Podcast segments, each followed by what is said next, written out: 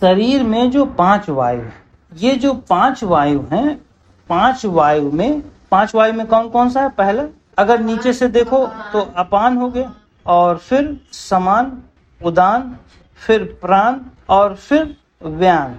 व्यान जो पूरे बॉडी अभी उस पर काम नहीं करेंगे। अगर इन चारों को नोट करो, अपान, समान, उदान, और प्राण तो ये जो समान वाला वायु है, ये बैलेंसिंग वायु समान का मतलब है कि समान मात्रा में आपके बॉडी के अंदर डालना सिस्टम में। लेकिन समान मात्रा में पूरे बॉडी में नहीं है। समान मात्रा में एक ऐसी जगह वायु का एनर्जी का लेवल बढ़ाओगे जहाँ पर सेंटर ऑफ़ ग्रेविटी तो सेंटर ऑफ़ ग्रेविटी को आप स्ट्रांग बनाए रखोगे ताकि वो सेंटर ऑफ़ ग्रेविटी बॉडी के अंदर जितने भी ऑर्गन है, जिनको जितनी ज़रूरत पड़े, समान वर्ड का मतलब समझो आप।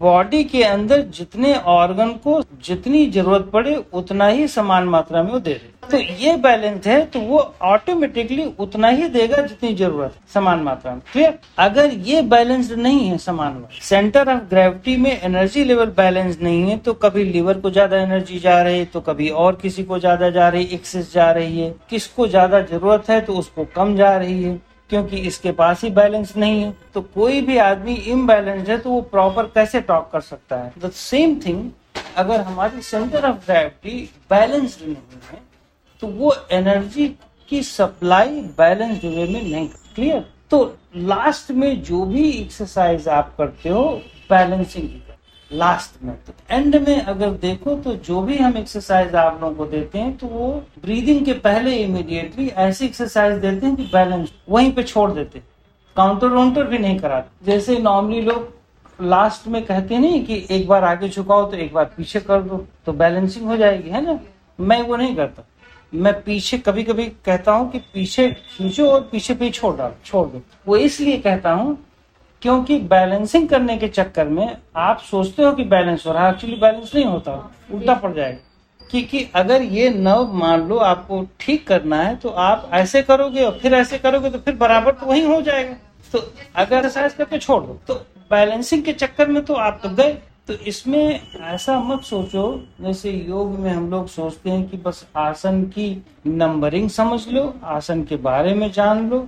ये कोई स्किल नहीं, ये बहुत इजी है। लेकिन आसन की प्लेसिंग प्रकृति के अनुसार कहाँ कहाँ कैसे कैसे करो ये ये स्किल ये नॉलेज ये जिस दिन आ गया उस दिन सब कुछ ठीक मेरी मदर इन आई उनको आठ दस दिनों से शाम को भोजन नहीं कर अब हम इसलिए बहुत ज़्यादा नहीं कहते बेटा कि आ, बहुत ज़्यादा किसी को प्रेशर देने से इंसिस्ट करने से कभी भी कोई प्रॉब्लम सॉल्व नहीं हो। प्रॉब्लमेटिक आदमी, जो प्रॉब्लम वाला आदमी, उसको खुद ये हो कि हमें सोल्यूशन निकाल तो वो अगर बोलता है और फिर गुरु या मास्टर या डॉक्टर फिर आपको देगा तो वो सुटेबल होगा।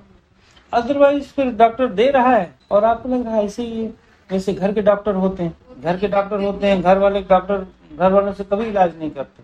बात हुई, दो दिनों से हमने इग्नोर किया। तीन चार दिन इग्नोर किया। हमने कहा देखें कितनी देर तक जाते हैं। इवन कि मैं बच्चों को भी तो इग्नोर करता हूँ कि कितने दिनों तक खींचे कि हाँ है भी कि नहीं विल कल जा करके लास्ट हुआ कि भाई हम कराओ और वाइफ और, मदर आई अंदर जो हम कर रहे थे एक्सरसाइज यहाँ जाते हैं तो एक्सरसाइज करने शुरू कर देते हैं। तो हमने कहा जाओ। कल ही केवल यही दोनों एक्सरसाइज कराया था आधे घंटे।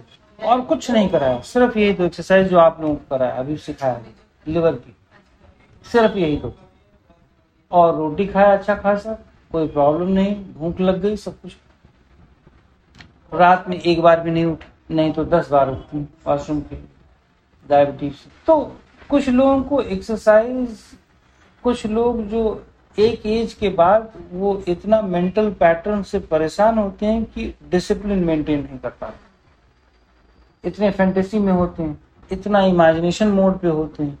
और कुछ लोग हैं सुबह से उठ के ही वो हेलो और हाय और गुड मॉर्निंग और भगवान की फ़ोटो भेजने में लग जाते हैं। जितने लोगों को भेज सके सौ, दो सौ लोगों को भगवान की फ़ोटो ही भेजते रहते हैं, ताकि भगवान खुश हो जाए।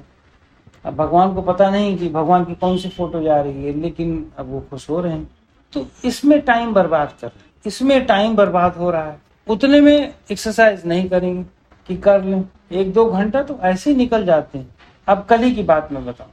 मेरी बेटी मैंने कहा कि दो दो मिनट होल्ड करना है पैर। अब वो अपना बना रही है स्केचिंग कर रही है लेटे लेटे। मैं बगल मैं कर रहा हूँ और वो स्केचिंग कर रही है। मैंने कहा कर क्या रहे हो तुम? तो फिर पीछे देखा पैर उठाए हुए मतलब। पैर उठाए हुए तो हमने कहा ये कौन सी टेक्निक है? तो क्या कहती है जरा देखो। वो कह रही है कि वो पैर अब मुझको याद नहीं अब मैंने माइंड यहाँ डाइवर्ट कर रखा है, अब प्रॉब्लम नहीं नहीं तो मुझे पेन फील होता है। अब मैंने पेन को शिफ्ट कर। अब मैं यहाँ काम कर नौ साल की बच्ची, ये टेक्निक जान रही डाइवर्ट पेन को डाइवर्ट करा रही ये लोग हम पंद्रह साल में सीखे थे।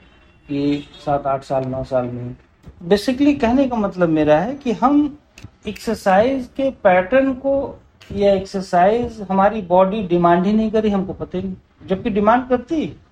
हमारी स्पाइन हमारे ऑर्गन डिमांड करते हैं एक्सरसाइज के सब कुछ। लेकिन हम लोगों को पता नहीं चलता। हम लोग को मालूम नहीं चलता। हम लोग बस घूम रहे हैं। फेंटेसी में है। भगवान की फेंटेसी या कोई और फेंटेसी सब फेंटेसी में है। तो इसमें हेल्प थोड़ी मिले।